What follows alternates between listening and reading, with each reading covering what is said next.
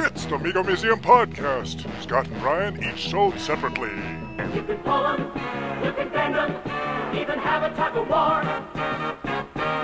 No matter how you stretch 'em, they keep coming back for more. Hey, this Hey. is Scott from the Mego And Museum, And I'm Brian from the Mego Museum. and I'm talk. We're recording the intro to this podcast at Gate Seven of Southwest Airlines at San Diego Airport. How are you doing, Brian? I'm sitting in my basement. I'm good, and I'm. Uh, my basement is now a toy factory. Is it? Yes, it's uh, just piles of brightly colored boxes. It's it's. Uh, I'm in a very positive mood because I'm almost ready to go with uh, dropping off these uh, you know these figures for sale. Oh yeah. But you you've had uh, a much more interesting weekend than me. Uh, I, I, I've had a fantastic weekend. It's been a great trip to the, the Comic Con, and um, I'm I'm tired and ready to go home and see my wife and kid. But uh, it's Mm. been a blast. It's an absolute blast on on all levels. Yes. And Yeah. uh, I got to um, as uh, on this podcast today. We're gonna. Uh, I got to spend some time. A lot of time, a lot of fun time, just walking around the convention with uh, Dr. Mego talking about toys uh, in depth, and we recorded an interview, and uh, looking forward to playing that. Spent some time interviewing uh, Jason Lenzi at the Bang Pow and hanging out at their booth um, on the floor of the convention, and that was really fantastic. Really fantastic to see the reaction of the fans and and um, all the positive vibes that are that are around everything that they're doing. And um, I tried I tried like heck to get an interview with Mark Huckabone about the presidential act monsters, but uh, Mark, if you've ever experienced Mark Huckabone at the convention, it's he is the hardest working man in show business. that's right. He is a ball of energy. Absolutely is. It seems like it seems like his. If you go to his booth, it's like a living organism. It's constantly under uh, Construction. It's, it's always under construction. Things are always being moved. It's like, please, you know, you're standing amongst all these boxes and, and things are flying overhead. But, you know, anybody's constantly doing business. You have you stand there having a conversation with them. People are always coming up and giving them their phone number. Hey, man, I'm looking for a loose comic action hero Hulk. Let me know if you find one. And, you know, and of course he's got his encyclopedic mind of everything that he has in his inventory. And anyway, Yeah. it was, so it was a lot of fun to hang out with Mark, but I didn't get any audio or video of any of that. And Yeah. we'll, uh, you know, one of these days we'll, we'll catch up with them. But it was great to see uh, the presidential monsters uh, in person too. I think they're really beautiful. Uh, like I was telling you, I think of all the of all the Re- Remego stuff, um, the, the the presidential monsters are are the ones that I could see keeping in their package because the packaging is just so fantastic and, and marries with the figures so well. It's a it's a I'm, I'm so I enjoy that. But uh, Yeah, the, the artists he used are just brilliant. yeah, Um, yeah, yeah. I, I had I had a drink with one of them, and he was a just uh, he brought his portfolio, and he just done such cool stuff, wacky packages, and and beautiful beautiful stuff. And he was a monster fan, so you could just see how how that came out in those in those amazing uh, packages. fantastic. It's like Aurora kits. Yes. Yeah. Yeah. Yeah. So Well, you know, it's like, you know, I, if you if you, you find a good illustrator and give him an opportunity to, to do some crazy cool monster packaging, they'll usually take it and run with it. yeah, But he, yeah, you know, he's got some really talented people that he's working with. Um, so yeah, yeah, it was a on a, on the the Mego front. It was a lot of fun. Of course, you know, I picked up the Lost figures and your um, quest is at an end, eh? it's it's it was a very satisfying end to my Lost Mego journey because I uh, I've been working on my Swan Station playset forever and ever and ever with, my, with the DDOT displays, and so I rushed to get that finished and. Took it to a party of all kinds of lost people that I met over the internet, and I got to set it up and populate it with action figures, and everybody's you know really loved it. You know, it's like I couldn't have taken it to a better place and to show it off, and got to meet a lot of a lot of uh, really nice people. And as a matter of fact, I got to attend uh, a podcast panel uh, this afternoon for uh, the Jay and Jack show, and of course they had interviewed me at one point about the Los Amigos, and they were big supporters. So Entertainment Earth gave me uh, two complete sets of Wave Two to give away at the panel, so that was a lot of fun. And That's it's, cool. It's just, just if you show up with free toys, everybody loves you. That's right. I got to remember that. Would you? I, I, I, I just think it's good. It's good policy wherever you go. hmm Just bring some Mhm. free toys. So, and then you know, and the the you know, and then just the the convention was was just a lot of fun and uh, completely exhausting. And um, that's about it. My brain is is Your brain is fried? My brain is soup. Yeah. Well, you know what? I, I look forward to hearing these interviews, and, and especially because a lot of uh, things can be discussed that weren't aba- able to be prior to Comic Con. Yeah, you know, I and, and I was. Uh, I, it took me a while to sort of get in the mode to do the interviews, and I think it actually worked out pretty well because I, I recorded them today on Saturday, after all kinds of stuff had happened. You know, Yeah. if, if I'd have done them on Thursday, it would have been like, well, this is what we're anticipating, as opposed Right. to you know, it was great to sort of like hear what the reaction has been and and find out. You know, I got to see. You know, it's like I mean, there's there there's a lot of business that gets done at Comic Con too, and Right. so you know, I mean, it's it's it's cool. It's like you know, I mean, you know, I, don't- I don't know, I don't know too much specific, but it seems to me that you know all these licensees and licensors that are mixing it up. It's it's you know it's cool. You know, so I think a lot of people got to see you know what was happening at the Entertainment Earth booth and be suitably impressed. And uh, you know, who knows? Maybe some some cool new deals were were cut in the back room for something that we'll see at next Comic Con. You never know. Yeah, what was your favorite uh, or favorite uh, reveal this year? My favorite reveal, the thing that I was most impressed to see. That's a good question. Um, you mean on the re on the Remego front, obviously. Of course, yeah, Yes. yeah. It's- I don't actually. I didn't pay any attention to any other toys. Yeah, we're not the He-Man Museum. But I guess it'd be a good year if it was. Uh, yeah, I guess so. I tell you what, man. Yeah, the um, yeah the He-Man kids were really happy, yeah. um, and I couldn't be happier for them. Oh yeah, I'm, I'm overjoyed. Yeah, yeah, yeah. I don't wish them any So, any. Hey, you know what? will. I'll tell you what. You know, we discussed before. I don't. I I know next to nothing about Doctor Who, but Yeah. I was su- I was very impressed with the, the new prototypes for the upcoming characters, and uh, I thought I thought that line looks. I think the line looks really good. The production pieces that I saw. And, um, and from the packaging to, to the figures, I, I think they're really beautiful. And Yeah. uh, and I thought that the new prototypes were, were crazy. Like who's the guy with the big claw arm and the metal, or the the plastic That's Mor- head? Morbius. Morbius. He's he's a he's a parody of Frankenstein. Uh huh. He's a renegade time lord that was got a new body and it's made up of uh, parts of other creatures. Fantastic. Yeah. Yeah. Well, I'll have to, I'll have to see some because it's like the the figure looks so much like a guy in like a weird BBC mid seventies science fiction costume. Like, That's yeah. that's why this works so well in the Mego format. I really I really think that. yeah. Um, you know. Yeah. And Yeah, that's a good point because like like some sort of sculpted action figure, they might try to like make it realistic or a way that makes sense. Yeah, This guy looks like he's wearing a leather outfit with like fur stapled to it. yeah, yeah. Yeah, and, in a good way.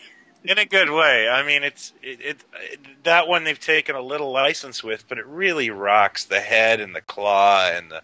You know, I, I'm not the world's biggest fan of that story, but I I'm gonna own one of those. I have to have one of those. Yeah, sure, It's too iconic. sure, sure, sure. So I think that, and there's without a question, the the the uh, Picard and Borg um, is an exciting development. Yeah, I mean it's a logical development, and I'm not the world's biggest next generation fan, but I can honestly see that's gonna that's gonna knock it out of the park. I think um, because there are so many people that are Mego kids who also got into Star Trek: The Next Generation. So Sure, sure. that's well, that's you know, a, I mean, you can also flip it over and say that there's next generation people who don't really have an association with Mego. So, Yeah. like in a way, it's it it's a it broadens the form. oh, it's it's good for the format, man. Yeah. And uh, I'm happy to see it, and I just hope it continues. And I hope Diamond, you know, I hope Diamond kind of, while I like their spacious approach, Yeah, I, w- I, I would like more than one Star Trek release a year. sure. You know, how about two? Let's do it. Let's go nuts. Okay. So, All right. All right, listen, man. I am uh, uh, waiting for my uh, gate to be called, but uh, All so right. We'll, let's go ahead and turn this over to the interviews, and um, we'll uh, we'll get these up, and we'll be talking to you soon. fantastic. All right. So thanks a lot for so for now from from San Diego on my way to back to Oakland. This is Scott. And in my basement, this is Brian. We're saying collect them all. Collect all. them all. Okay. You know, that's the first time we've done that in sync. Amidst chaos. We're getting better. That's right. And on that note, I would also like to uh, apologize in advance for the recording technology that we used. I did record this on a uh, vintage 1978 Mr. microphone uh, in an attempt to uh, stay with um, uh, the aesthetic of the Mego Museum. So, uh, you know, the quality is not as great. Um, you know, actually, that's not true, but uh, you know, we definitely need to upgrade our our on location audio equipment, and I'm uh, I'm well aware of that. So go ahead and keep on clicking those eBay ads on the front page, and we'll try to upgrade our equipment for future remote broadcasts. In the meantime, here's Dr. Mego, followed by Jason Lenzi of Biff Bang Pow. Enjoy. Hey, this is Scott from the Mego Museum. I'm sitting here with uh, Paul Clark, Dr. Mego from EMCE Toys, and we're at San Diego Comic Con 2011, and we're going to talk about some re-Mego action. So, Paul, yesterday we attended the Matty Collector panel, and you were at the DC uh, and Mattel panel. What's the word on uh, Mattel Retro Action Superheroes? Okay. Uh, Scott Neitlich, who is Toy Guru on the message boards, uh, said in the panel that Kyle Rayner is coming out August 15th, and based on how the sales of him are, uh, they'll decide whether or not to go ahead with more retro action.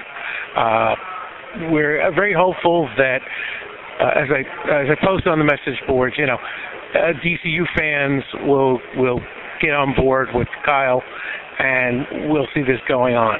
Um, if not, that may those uh, the other figures made but not released uh, may not see the light of day, but we're hopeful. Now, and just to clarify, like other figures you who shall not be named were these are these are, are characters that that EMCE uh, prototyped and designed for Mattel, but they actually haven't been manufactured by Mattel yet, correct? Right. These are just in the prototype stage. Um, Um, and so then this business about Kyle Rayner, who's one of the Green Lantern online exclusives. Um, I, you know, I, I, I'll, I'll say what you may not be able to say, but I mean, you know, a reaction on the on the boards about this uh, has, has has not been warmly received. Suffice it to say, um, yeah, yeah, but I mean, I, I sincerely doubt that the entire uh, future of the retro action line hinged all time on whether or not Kyle Rayner was a huge success. But um, you know, maybe they're they're hoping that they can sell a few more of that figure before they can the whole line. We shall see. I don't mean to be I don't mean to be cynical, but cynical of you. So, well, so let's just let, what's your what's your um what's your postmortem on Oh, hi Bells. Lovely Bells. Yes. Yes. God God bless the steampunk girls. Um, what's your what's your postmortem on retro action? You made over twenty um, modern Mego-esque interpretations of DC superheroes. Um, certainly, some characters that we would have loved to see did not get made, but still, you know, as, as we've said many times, it's a huge accomplishment to to do what you did. But now that it seems like the retro action experiment is coming to an end, what's your interpretation of what happened? Well, I never say die. I I, I will keep working. I will keep working at it. Uh, we have a few cards left to play. Uh, there's some ideas that are being bandied about, so I don't can't say anything about particulars. We'll just have to see how it goes. But um, I won't stop trying at this until they slam the door in my face. And uh, and and a year goes by after we've produced the last figure, and then maybe I'll admit that it's over. Do you, do you feel do you feel that the availability of the figures at Toys R Us, or the lack of availability, uh, according to some people, was that a big factor, or was it, a mistake to pin so much hope on on Toys R Us and not on online or subscription or something like that? What what's your interpretation? All right. We we were stunned when Toys R Us wanted this line. This was always originally envisioned as a Matty Collector line. All right. When we first started talking Mattel, it was a Matty Collector product. So when they offered it to the retailers, Toys R Us said, "We love Mego. We were built on Mego," and it's like we definitely want to carry this. All right. Eh, I thought that was the greatest chance we had to achieve escape velocity, get these things in front of the general public, not just the, the typical Mego fan, and actually have a chance to expand this.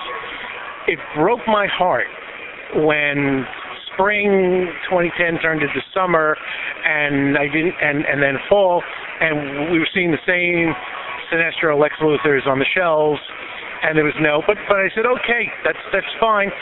Uh, Wave two was came out in the fall. It was in Toys R Us Express. I I went in there around Thanksgiving, and there was Batman and everything on the shelves. You know, um, and then it seemed like uh, uh, you know Wave three was supposed to be spring. That got put out in the in the winter to catch up. You know, originally it was supposed to be Wave three was the 2010 line, and they squeaked it in just after Christmas. And from talking to fans, it did show up in Toys R Us. You know, the great thing about the Mego Museum community is you guys are merchandisers all over the country. You're in the stores, you're, you're reporting on what you're seeing. People call me on the phone and tell me what they see at different locations. The figures went in and went out again. Part of it was, I think, that re- that comic shops were being charged eighteen, nineteen dollars a figure through Diamond. You know, because um, you know retailers I know who have Mattel accounts had to pay were paying in excess of sixteen dollars a figure from Mattel. Right. So uh, you know that's Mattel's prerogative what they want to price a you know product at. But I felt like from what I was hearing from comic shop owners, from Toys R Us managers, that the product was coming in and going right back out again. So the one of the issues though was I noticed the same code was on the packaging R2674. That was for the entire line. Whether it was Wonder Woman or Lex Luthor, it, it had the same code. So the Toys R Us system couldn't really differentiate. All they saw was that that code was in stock. And the managers would have had to make a big deal about it, and and the inventory was sent out. Um, I know talking to, to Toys R Us reps at at Toy Fair, they felt that it didn't do as well as it could have, and they couldn't figure out where the disconnect was. And Mattel said, "Well, you know, you you should take more product." And they were like, "Well, we can't really." So it, it seemed to be a, a miscommunication somewhere in in the whole chain of distribution. Uh, Mattel, I mean, like we went to I went to Mattel. When I'm talking to, we talk every week. We were talking every week on the phone, and it was, how come we're not seeing these on the shelves? And basically, it came down to the retailer has his own system, and we aren't really able to go in and tell him what you're do what he has to do. You know, if Mattel, if Toys R Us is distributing the product there through their system, uh, whether or not it's in a particular location, Mattel has no say in that. Um, it, the same problem happens with Walmart and Target. You go in and say, well, how come there's not more DC Universe? How come there's not more Brave and the Bold? It's how they distribute the product, Right. and it's up to the retailer. So, what was the question?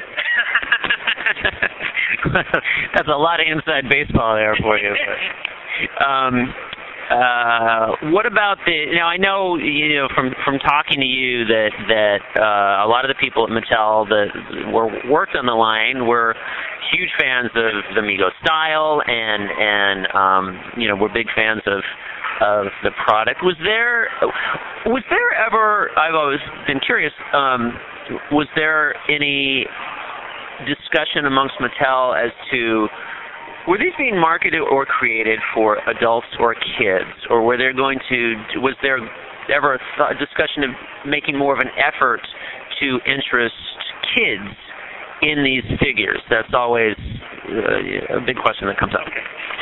All right. You got ask smaller questions because I go off on tangent.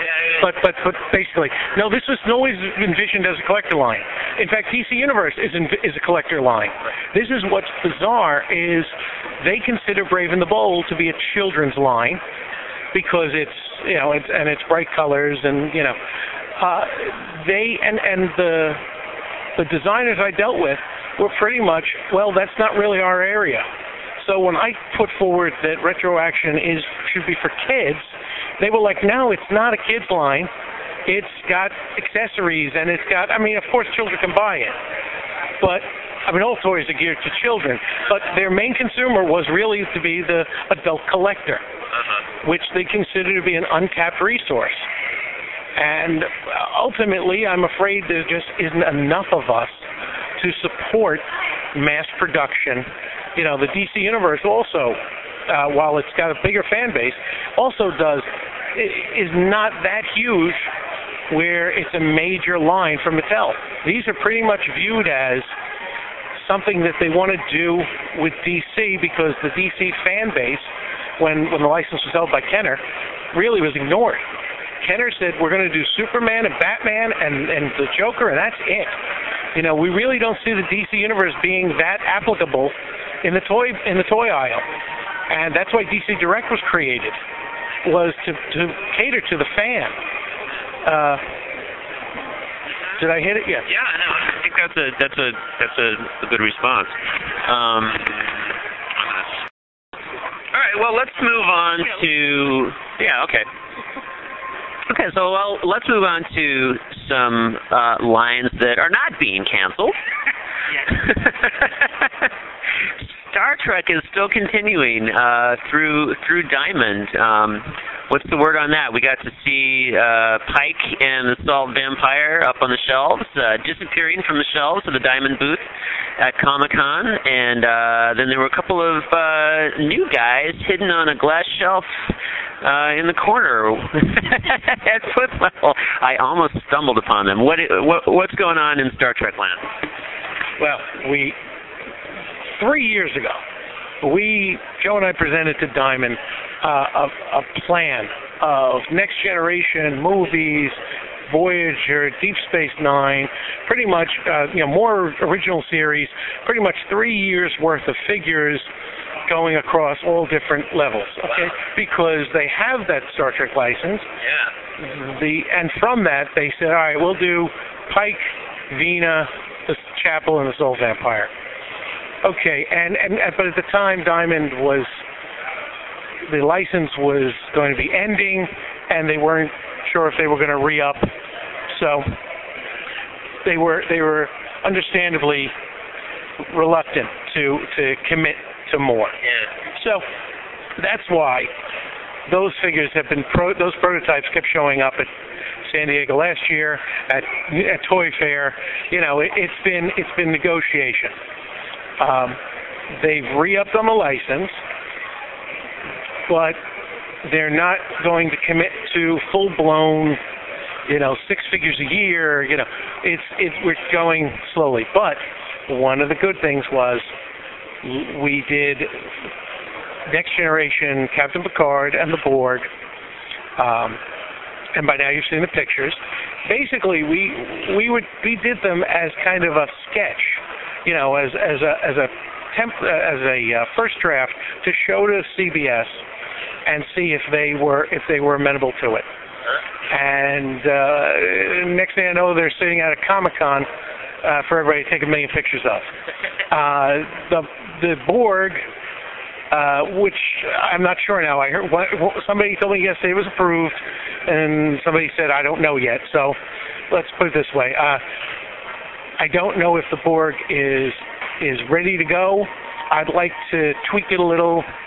Um, we rushed it out to get it to, to show Paramount at uh, at Toy Fair, but um, but Captain Picard, uh, there's a few minor changes, but basically um, he's he looks mostly approved, and it's so really really cool to to be able to say we're doing Star Trek Next Generation Megos.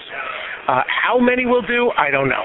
Before you start making up lists, which I've already seen, uh, I'm sure you got 900 different guys.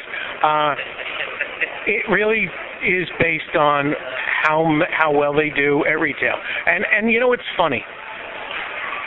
I you know, we tell people, listen, pre-order. When you hear about this stuff, go to your comic shop, pre-order. Tell them, you know, I have trouble pre-ordering, and yet I'm telling you, it's a voting system. Yeah. People like Entertainment Earth and Diamond make their decisions based on number of pre-orders received. And you guys can talk about how, oh, it will sell a lot. If you believe in it, pre-order it. It won't cost you anything, and it tells the retailer and therefore the distributor whether or not this is worth going to market with. So, um, we uh, So uh, yeah, well well said. So that's good. So um, uh, now Vina and Chapel are they uh, uh, going to be released uh, soon, or is there any announcement on that? I forgot. I forgot to check. uh, I'll let you know a secret. Yeah. Diamond, uh, when we were starting to Universal Monsters, uh, the price we got from our factory was kind of high. It was in line with what we'd been paying all along, but but uh, there was a ch- factory shakeout in 2009, and a lot of factories that used to do small end small runs went out of business. Uh, and the others that, that did survive said, we got to have bigger numbers. We got to have higher prices and bigger numbers. So um, Diamond said, listen, our factory will give us the price we want. Uh, we we will not do this without you. You know, you get paid a royalty and a, and a prototype fee. You know, you but we want to take this to our factory, and you'll you'll still you know uh-huh. EMCE Toys will still oversee development, will still check over all samples, will, will be involved, but instead of using your factory, we want to use ours. So we're going to make our own body. That's why there's screws in the back of the monsters, if anybody's ever looked at them. Uh, that was an that was an idea that Diamond wanted to see done because of cracking and the connections at the torso. Okay. And uh, even though there you know there were keys put in to keep it from breaking, but they want to put screws screws in. That's great. That you know Okay. um, that's so so as a result there there wasn't a female body yet so going to market with Vina and Chapel meant we they'd have to do a female body and they were kind of so that's why Pike went with Salt Vampire. You know, I, I had to admit I looked at it and said it doesn't make sense. It doesn't work. And they said, yeah, it's called men versus women. now there's other projects going on, which of course I can't talk about. Uh, one of them was, I can was uh, Cry for Dawn. That was at the bottom corner there. Um, Joe Linsner's uh, comic book character. Uh, I don't know if that, you know, we don't know yet for sure. All this stuff is caveats. All this is, you know, uh, you know, based on pre-orders. Get your pre-orders in. Um, but if they're going to be doing other female characters in this format, Chapel and Vina make more sense. Uh, apparently, um, from what I've heard, it sounds like uh, the sales on Pike and the Salt Vampire were good, and so with luck, Chapel and Vina will be going on. And please, we uh, please let us have green women for Kirk. uh, let me say one more thing. Uh, I did get to talk to Chuck Terceira, the president of Diamond Select Toys, yesterday uh, about the painting on Pike's face. Right. why it was painted. He was not. aw- He didn't know anything about it. He was unaware. I showed him the figure right there in his booth, and he said, Gee, "I don't know why. I, I don't know why they painted it. Maybe the color underneath was translucent, but apparently, it that they painted the head uh, because it, the the tone of the vinyl underneath wasn't acceptable to go out. Um, I don't really remember being involved in any of that. Uh, you know, at at some point you, you know, uh, you get to a point in production where, Yeah. you know, he, that's why Scotty came out with a pink face because they ran con at the same time. Well, yeah. I mean, at, at a certain point, you you just You don't get. you don't have time to run everything past Dr. Mego. You know, at some point, this, this stuff has to ship, and that's the way it is. But um, yeah, I, I was actually witness to that conversation. It's like you know, uh, to, to to Mego people, it's like painting the head violates the fundamental laws of nature. I mean, there's just some things you just don't do. And um, he was just seemed kind of he's like, it looks fine to me. What's going on? oh, I didn't notice. Know, I love you guys. I really do. Um, but you have to understand, there's the granular level of your bookshelf, of you staring at the thing, and then there's the level of manufacturing, where the thing's got to get out the door. We have look. I didn't like the fact that Scotty had a pink face. I have sealed samples from the factory that show him with a Caucasian flesh but somewhere between that and the final product, and it was my factory, and I was overseeing it. And what it came down to, somebody, you know, they did the run, they put them together, and they shipped them out the door. Same with the silver rank. You know, you, you don't have as much control over a Chinese factory as you'd like.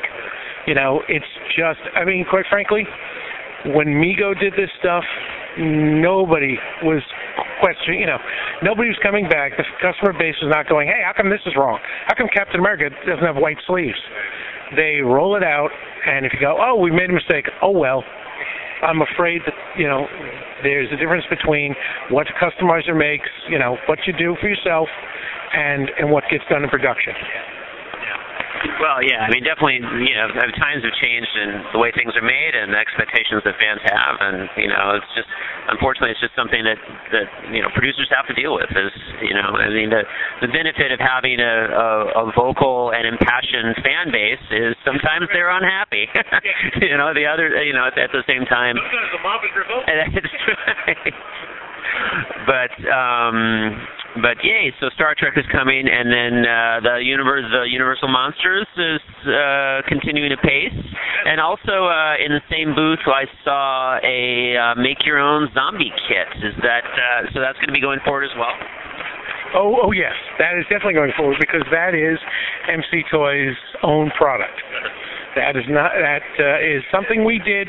Uh, Joe and I at the end.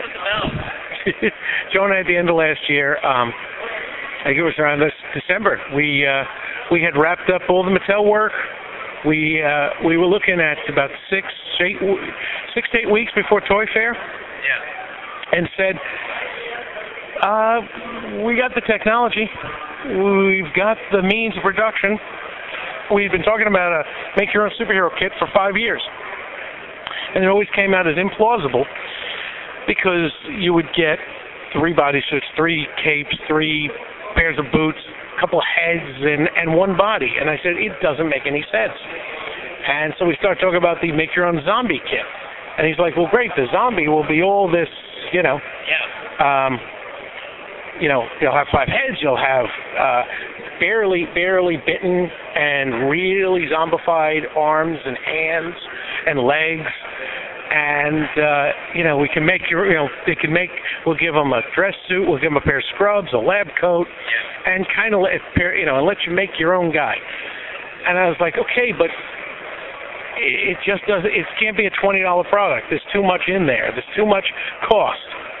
And uh, I said, look, well, we put in three bodies, so now you can make three guys, and we can the price, the retail price can, is higher because there's more bang for your buck. And so we put it together, showed it at Toy Fair. It was completely a shot in the dark. We were like, uh, I, in fact, I said to Joe, and I love to go on record for this. before we went in to Toy Fair, I said, I don't think this is going to sell. We had put together five, uh, six sample zombies from the kit, put together our, our, you know, and I said, I think people are going to want to buy the finished guy, not the kit. And uh, I'm happy to say that I was dead wrong. Okay. And uh, we got a lot of response. Somebody who is not an action figure fan, different part of the toy business, looked at it and said, "That's going to be the hot toy of the year." And I was like, "From your mouth to God's ear." but we're moving ahead with it. It's in production. Um, the parts are PVC. So just like the Dr. Mego bodies, you can bend, you can just bend and pop off the leg, pop on a new leg. It's one solid joint for the knee. We're actually including the the new swivel arm muscle bodies, since uh, you know we got them done. And the um, and, and and the outfits are are not pre-shredded. You get you have to shred your own outfit. Right. The outfits come clean and nice. So if you don't want to make a zombie at all, Uh, you can make a doctor. You know, we you know, you as as someone who needs a doctor's outfit for one of my freaking lost characters, are you going to be selling any of those outfits separately on drmego.com, or is it you have to restrict those to the or No, no, we want to we want to actually set up uh, a store, whether it's Dr. Mego, because that's kind of confusing to the people who aren't real Mego fans, you know. Um, and once again, we're trying to appeal to a different Yeah. sector. You know, of course, you guys are, are, are our main focus, but you know, uh, I'm hoping to see people who are zombie fans Yeah. and not Mego fans come in right? just like we get superhero fans that aren't Mego fans that come into this. Yep. Um, uh, you know, so that you will be able to get more body parts, more outfits, different outfits, you know, and and do it all yourself.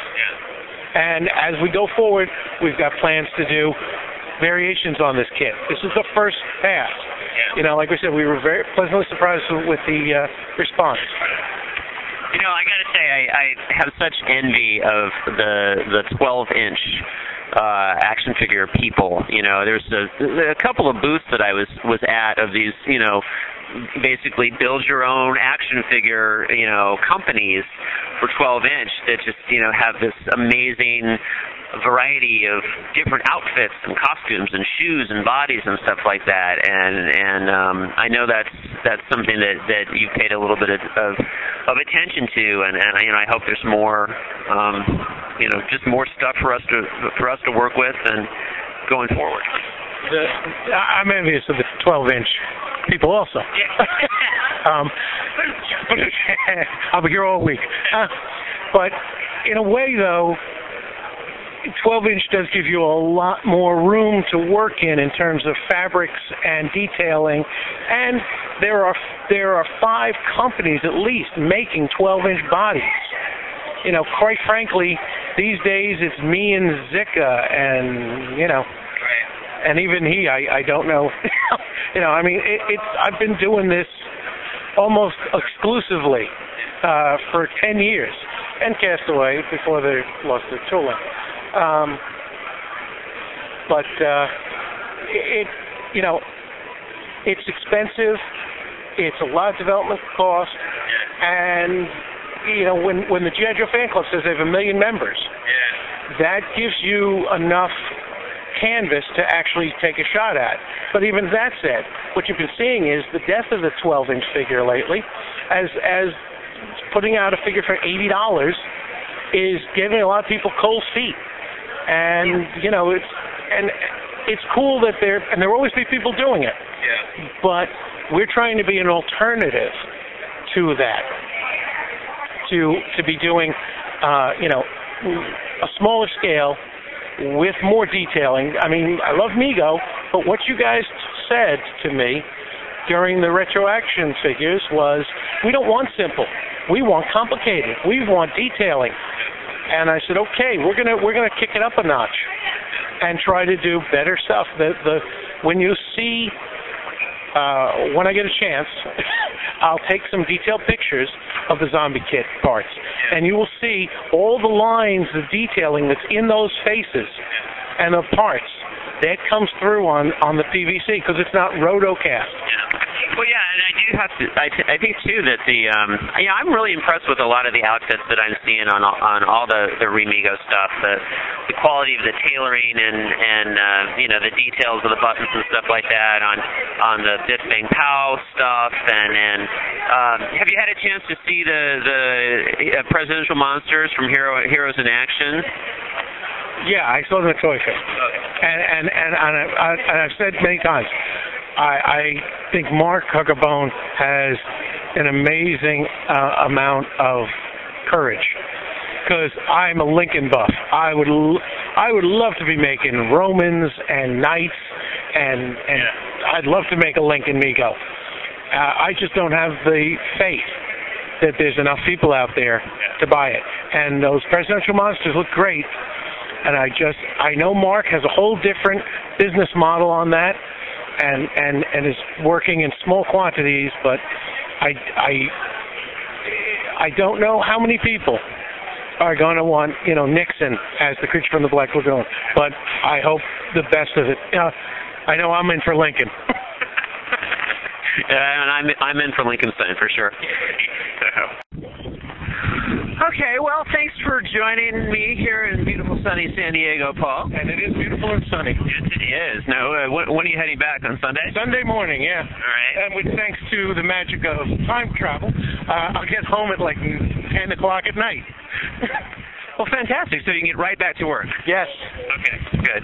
All right. Well, thanks for taking the time to join us on the Mego Museum podcast, and we'll see you on the boards uh, very soon. Great. Talk to you soon.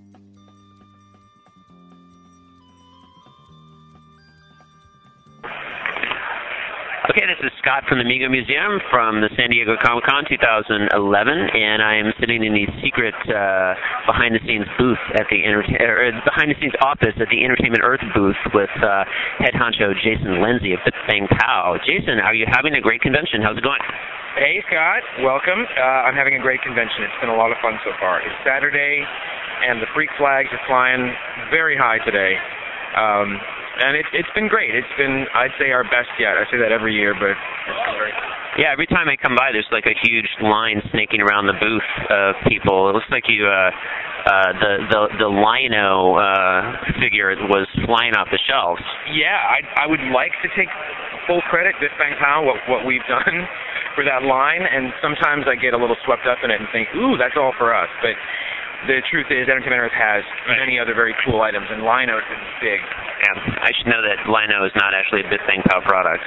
Oh no, that's okay. No, it's not. it's not. But it, but it's uh, it's um, Bandai, and it's a beautiful figure. It's really cool. And we actually had um, the voice of Lion-O, uh, Skip Maru. Uh-huh. No, what's what was his name? Larry Kenney was here yesterday at the Entertainment Earth booth, and that was a real thrill to meet him.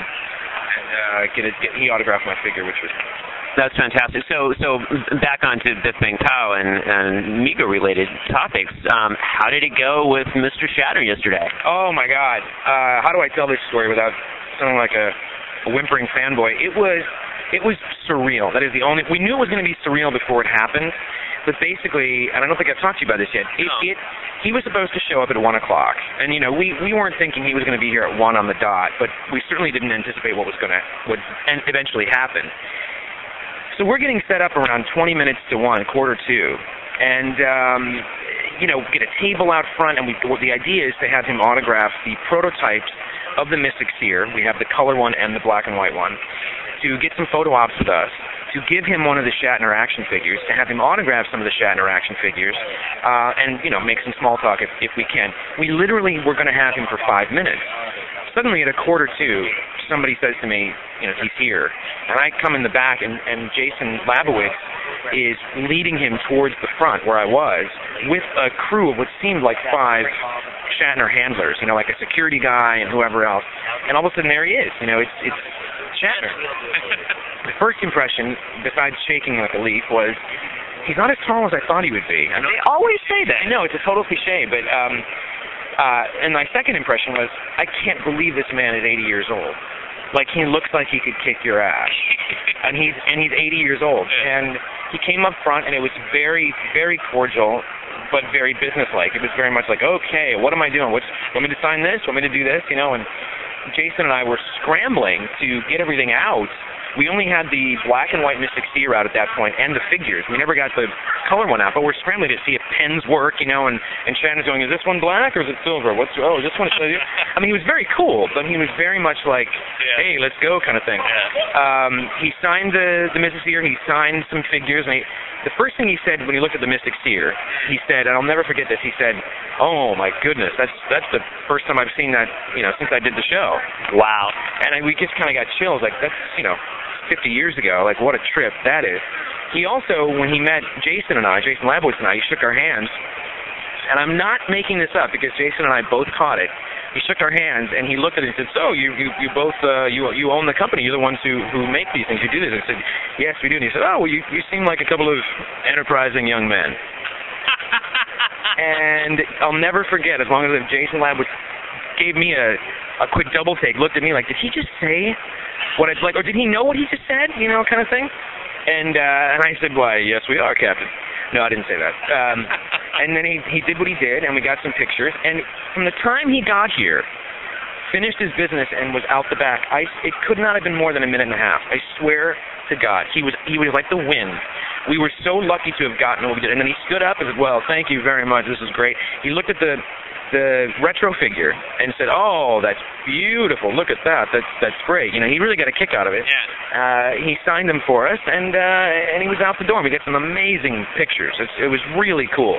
But I mean, we were literally shaking for five minutes afterwards because of how whirlwind it was, Yeah. and that it was William Shatner. I I suddenly was eight years old in my den watching the show with my brother. You know, it was just it was it was really something. It was very cool. I'm getting a little weird about it now, but it was it was. No, I I'm I'm have a big smile on my face just hearing about it. I'm sorry I missed it. That's a, that's amazing. Not to go on about it, but it is, it is one of those things like um how to describe it. You know, it's one of those things where like you know, I'd imagine like what- whatever event it's going to be, and, and whenever there's pressure, and it's like, okay, look, you're going to have, you're only going to have 30 minutes to do this thing, or like you've got to get to the thing by whatever, or like a photo op, whatever it is. So all week, you know, for the past two weeks, we've been building up to it, and I've been literally nervous about thinking, what if the camera doesn't work, or what if I mean, we're only going to get one shot at this? You know, this is this one thing.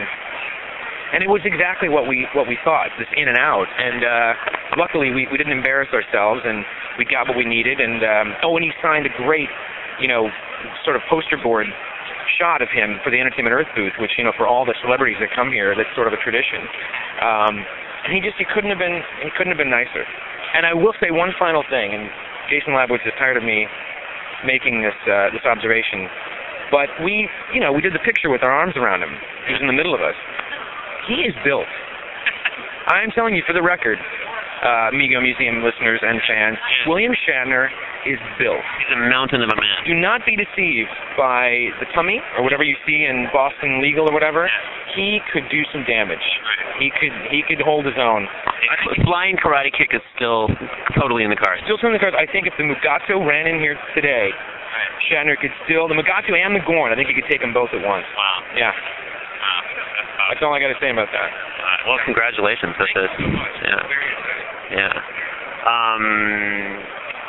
So how are how, how are the how are the retro figures uh, uh, selling here at the convention? Very well. Uh, nice and steady every day. I think. Um, I think that. Um, you know, we the, the bobbleheads that we do as well are are, are moving. So, like, where Lost is concerned, I think that um, the, I'm not here to ask you any questions about Lost. Well, I thought I would I would preempt you and, and jump in for you. I think the Lost uh, polar bear is nice and steady. I think that sort of precedes the the figures. The Venture figures are are doing great. Venture Brothers. Yep. The Lunchbox is, as you know, before we even got here, was on a lot of hot lists. It was one of the coolest. Is it is it going to sell out before the convention is over? Because I actually I, I bought one in fear that that would happen. I'm not sure. I mean, I think it's. I think with things like that, it gets close because you know by Sunday you have a lot of people that are making their way around, thinking I've got to grab everything I avoided Thursday through Saturday or whatever. So Well, if you haven't, uh, listeners, if you haven't placed an order for that, do so because I I took one home and it is awesome. It is just a big metal box of awesome. yeah, it's we're really excited about it. It's very cool. I think that you know one of the things with the Venture Brothers fans that we've always tried to do is make them very aware that you know because they're very. I mean, everybody that's a fan of a show, I think, is very proprietary about their show and what what merchandise is out there, what things are going to be done. Venture Brothers are, are a different breed altogether, and what we've always wanted to make clear to them is that we are doing this in conjunction with not just the network, but, but more importantly, the, the guys that make the show. And so this is an example of something that was done very much in tandem with them, and the artwork was commissioned. This is original artwork for this lunchbox that was done by a um, man on the show. Yeah. yeah. And they, the creators were at the. Um, oh my God! So we're, I'm seeing a photograph right now of the of the uh, the, the Jason's posing with with with Mr. Kirk. So we're going to have to grab that and make sure that we put, post that on the museum. Oh, I see it's on the Entertainment Earth Facebook website. Oh, Shatner. Nice. Tag me on that so you can go on my page. Awesome. That's awesome. I'm just looking at everybody now that we're looking. I'm looking at this picture for the first time of uh, Jason Labowitz and I with William Shatner, and it just gave me chills. Oh, that's fantastic. Really cool. That's fantastic. You got to tag me in that. Yeah. tag, tag the Mego Museum on that. Yay town. Someone just wrote, I just shat myself. The shat jokes, they never stop flying. Yeah. Yeah. So very exciting. I'm sorry. What was your What was your previous question? So in addition, the the Venture Brothers creators are they have they already been here or they're yesterday? Yeah. Um, uh, Doc Hammer and Jackson Publick were scheduled to be here at, at 2:30, and it was very strange. Yesterday, you know, Shatner showed up was like a tornado out of here. Right afterwards, uh, David Zayas and C.S. Lee from Dexter, totally unscheduled, they showed up. That caused a bunch of excitement. We we walked them around, get pictures, and then, you know, like an hour after that, Doc and Jackson show up for their their signing. But then, um, uh, the man who does the voice, oh God, I'm such an idiot. I'm just drawing a blank. Uh, his name, because it's uh, uh, the, the man who does the voice of, of uh, Dr. Venture, was was hovering over over here, and uh, uh, I grabbed him. I'm like, "What are you doing? What's what's going on?" He goes, "Oh, I thought I'd come by, you know." And I said, "Oh, have you seen the stuff? You have the figures?" He goes, "Yeah, last year I waited in line to get a figure." And I said, "Really? The network didn't send you your own guy?" But anyway, he so he ended up sitting with um, with the guys for the entire session. So the fans got a, a huge bonus at Enter- the Entertainment Earth booth because uh, Dr. Venture was here as well and signing next to the guys. Yeah. Let's sign him up and start putting voice chips in these things. I know, I know. We we we have the um we have the ability. We have the technology and we have the ability with the license to do so. Um, well, it's really cool that the the you know, that that that line is continuing. Obviously, it's you know, obviously it's cool that it's continuing, but the the um, the Phantom Limb figure finally made it, and it looks amazing. And Doctor and Doctor Girlfriend is uh, as hot as we ever expected. Now, is there a possibility? I'm just going to ask: Is there a possibility that we'll see a Doctor Doctor Girlfriend in a uh, monarch costume as well? Doctor Doctor Mrs. the Monarch. Yeah, absolutely. That that's that's the plan. I mean, the plan. We'd like this thing to go on as long as we as long as we can. I mean, as long as the fans support it. And the great thing about this, again, back to these Venture Brothers fans, is is more than any other license. I think we that we have that we chose to go retro with. This is the one that the fans have have come around on because as you know, and on the boards and stuff, there was a lot of uh, a lot of a lot of compliments. I mean, a lot of positivity too, but there was a fair amount of, of negativity and um, uh, criticism on making the choice in the first place. Uh, but slowly but surely, as more photos got released and they got closer to you know development and fin- finished product, people were turning around. And then once they got released, people went, oh yeah, and they they grabbed them. So they complained a lot, but once they finally saw what we came up with, they they were very supportive, and they so if they continue with that, we'll we'll make them as long as we can. We love them. Whatever we can do to drag people back into the 70s. Absolutely, that, that was come on. It's the best the best time to grow up. You know, it's uh, we have the best shows, the best toys. But now I did, I did, I did notice some little tiny hard plastic sculpted-looking Venture Brothers on a shelf somewhere, and I, I, what's up with that? If this is this is like a radio show, if people if people at home can't see this, and this if this was there was narration, you'd see Scott's face wincing right now as he's talking about small plastic figures. Well, we we decided a while ago to uh, take a crack at um, making uh, prototypes, three and three quarter inch prototypes of the Venture guys. And uh, we kind of held it back. We sort of we had it ready in time for Toy Fair, but we decided not to tell the world and save it for Comic Con. That was very much Jason Labowitz uh, move and, uh, and and thought to get as much exposure as, as we could. Um, so we put them out, and the feedback has been tremendous, and people are tweeting about it, and it's all over the internet.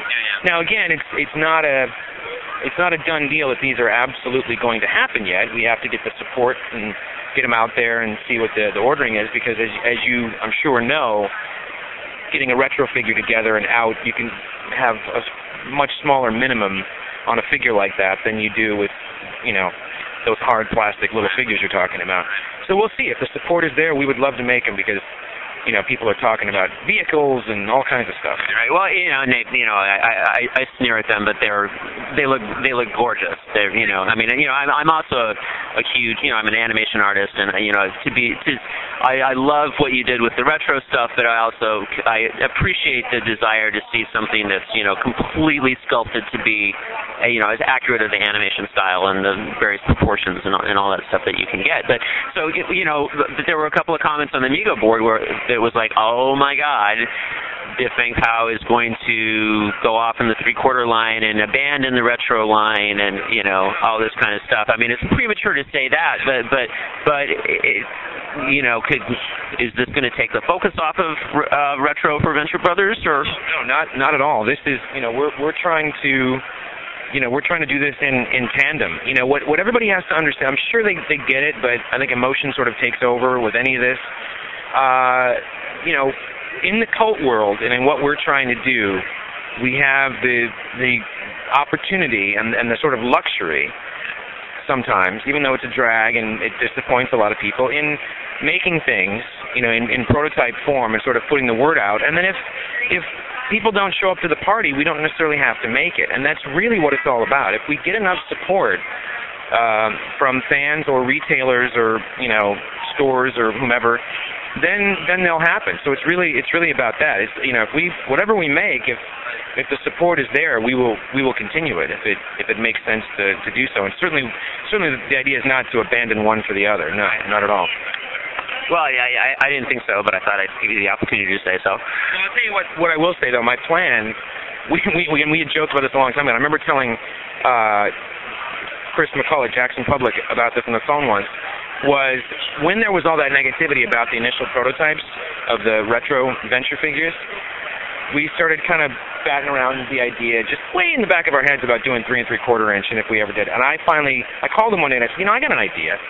If we ever do do three and three quarter inch figures, if we get to do that, I say, just to piss everybody off, we make them retro, circa 1978, Comic Action Venture Brothers. and we make them five points of articulation. You know, neck, shoulder, shoulder. You know, uh, uh, uh, hip, and that's it.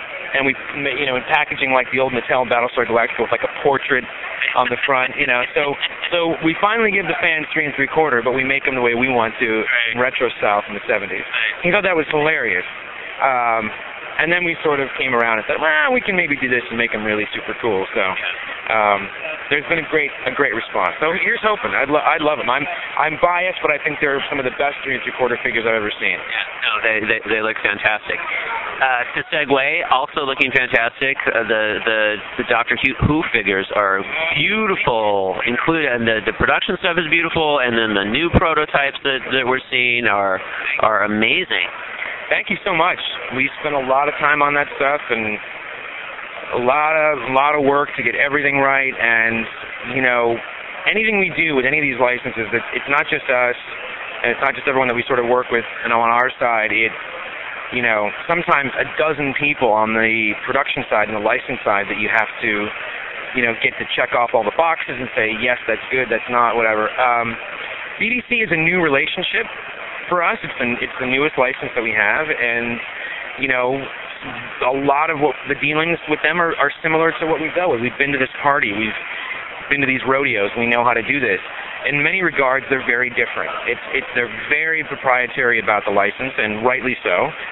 And um, there are a few more hoops to sort of jump through uh, because of the nature of the of the company, you know, uh, and it's a government agency and things like that. Um, and and all of that sort of happened. So to, to finally get to the end and have these finished, you know, figures, we we're very thrilled. To when you pull those out of a box and look at them for the the, la- the first time, it's like it's it's a dream. They've really turned out better than we thought they would. Yeah. And they'll be available for sale pretty soon. Yes, we hope so. Um, they've just been delayed. It's it's uh, as happens, you know, all the time with Comic Con. Everything leads up to Comic Con. We we leave here and take a couple weeks off, and then within three weeks we start talking about Comic Con again. You know, it's so it's it's very sad and disappointing for us that it uh, some things sort of got in the way and and uh, we weren't able to to have them here. Um, best case scenario, you know, the the finished Doctor Who retro figures will ship in the next few weeks. Um, but uh, if not, we're we're thinking they'll at least be ready in time for New York Toy Fair. Entertainment Earth. Sorry, Toy Fair or Comic Con? I'm sorry, New York Comic Con. Um, Entertainment Earth will be there this year in October, and Biff Bang Pow will have a section of the of the booth and and uh, a possible exclusive or two maybe or debut. Uh, and hopefully, you know, if if we can't get them out in the next month or so, they'll they'll be they'll be there. So, stay tuned, fans. So, so that's terrific. And then, of course, we uh, the Twilight Zone line uh, was continuing, and uh, I took home the uh, the William Shatner Twilight Zone figure, and he looks amazing. So handsome and what what a great what a great figure. And then and then new new figures are coming out that that line doesn't seem to be fading into obscurity too fast either. No it's it's funny you know i guess when you're a, a twilight zone fan or even an avid fan you start thinking of the show there are five or six sort of creatures or, or characters that immediately spring to mind. And then you make the list a little longer and you get 10, maybe 11 or whatever. And we kind of, you know, we weren't sure how much further we could go, but the more research we do with the fans and the more we sort of, you know, delve into the show, you know, we realize you can make somebody like Henry Bemis, you know, Burgess Meredith, because it's such an iconic episode of the show. Even though he's not a monster, he's just a guy that, you know, breaks his glasses and, you know, has some books because he wants to be alone and read it's an iconic episode, and people are turning up for that stuff. So it's that's great. It, it gives us hope to continue the line that we can have, you know, just human humans or you know women or whatever, just without necessarily having monster faces. You know. Right. So so great. So um, you know, going forward, it's like I want to ask you, like, you know, what are your future plans for for the the retro action line? And I know, you know, there's always stuff that you you can't tell me, or you you know you don't want to say, or or spill the beans too early. But but do you find are you finding that um, licensors are are coming to you with more interest in the in the retro in the retro style now that uh, now that you've had some success, success with the lines that you did? Very much so, and they're also um, very keen. I mean, they really dig it. It's surprising how it's it's arbitrary when you start pitching it to them, and then once it sort of happens, it's almost like the you know you have those friends that like they kind of know music, but they but they don't, and you're like a music guy, and you say, oh, you know that band so and so, and they go, no, I don't think I know who they are, and you go, yes, you do, of course you do. Uh, you know the thing, and they go, no, they don't. And then you start singing a couple of bars of the song, and they go, oh, yeah, Crowded House, of course, I'm, I love Crowded House, you know. Same kind of thing. Like you try to explain retro, Mego, 70s, cloth outfits, and they go, huh. And then as soon as you kind of show them what you're doing, they go, oh, I get what you're doing. They get on board and they get very enthusiastic about it. And and you know, like I've told this story to you guys before too. It's like when you're starting this thing and you're trying to get a toy company going you're kind of like the neighbor's kid coming over for a sandwich. Like, you know, like when do you leave? You know, or like, who are you? You know, like what? How would you sell these things? And are you in your mother's basement? You know, once you start getting a few under your belt and it moves on, then they start knocking on your door. Before you can't get them to return your call, and then they start getting really keen. And um, the sad thing for us, because of our size, I think, and the nature of what we're trying to do. Um, it's not sad. It's just I think it's a sad state of affairs for the industry. Kind of is we get a lot of uh, we get a lot of phone calls from studios for current stuff. For example, um, I had a meeting last year with um, was it Paramount? I forget. Yeah, Paramount, I think, for Cowboys and Aliens. And we were really keen because I mean, you know, come on, you know, Cowboys Manage.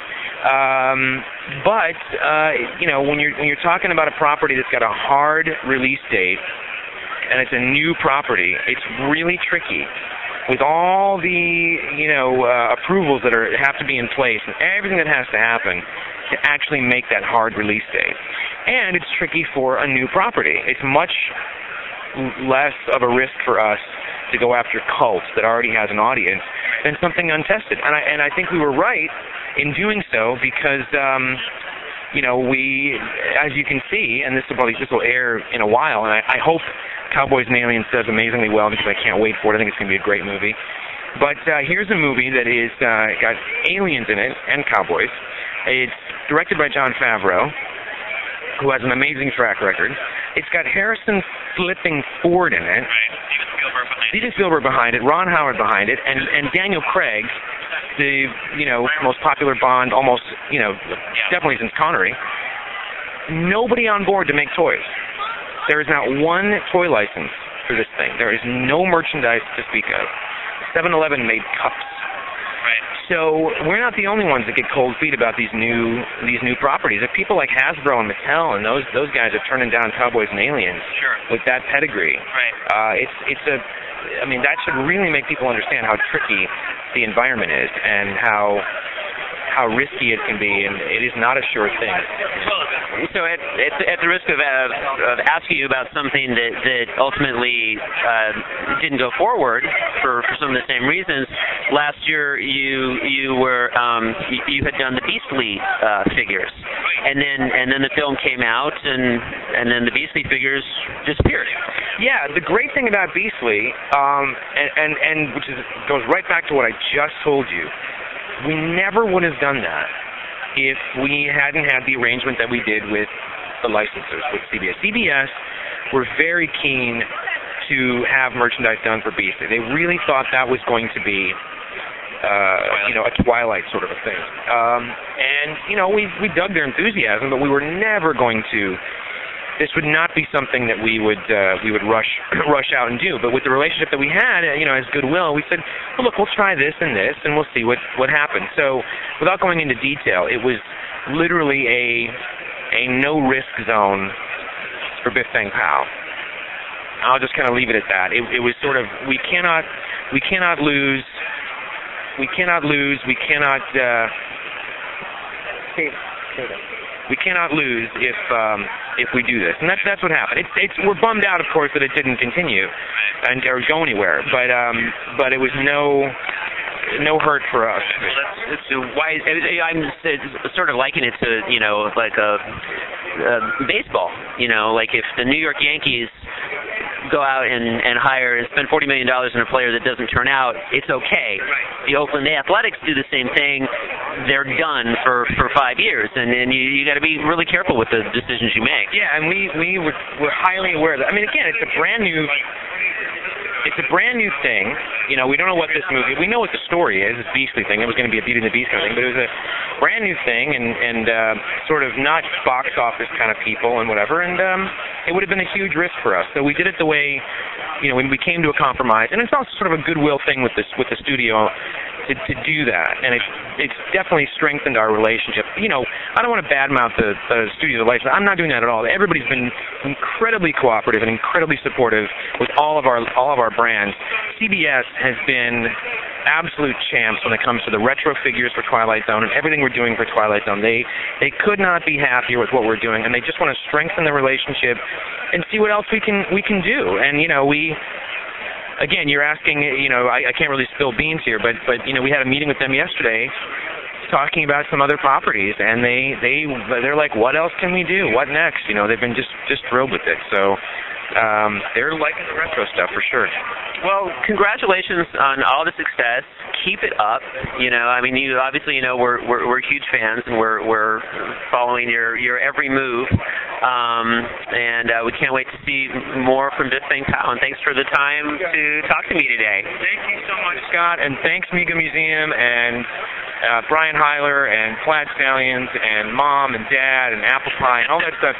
Um, you know, we again we appreciate all the all the support. We appreciate all the attention, good and bad, and we're here to listen and always remember Mego Museum fans and listeners, we do this because we love it and none of our decisions are made lightly. Of course, we want to be successful and um, you know buy a new couch and things like that. But but we want to make super cool toys and things that we never got, and that's that's really where Doctor Who came from for me. It was you know I want to do things that we never got when we were kids. So that's the spirit we always do it in, and I hope everybody embraces that. All right. All right. Thanks a lot, Jason. Thank you, guys. All right.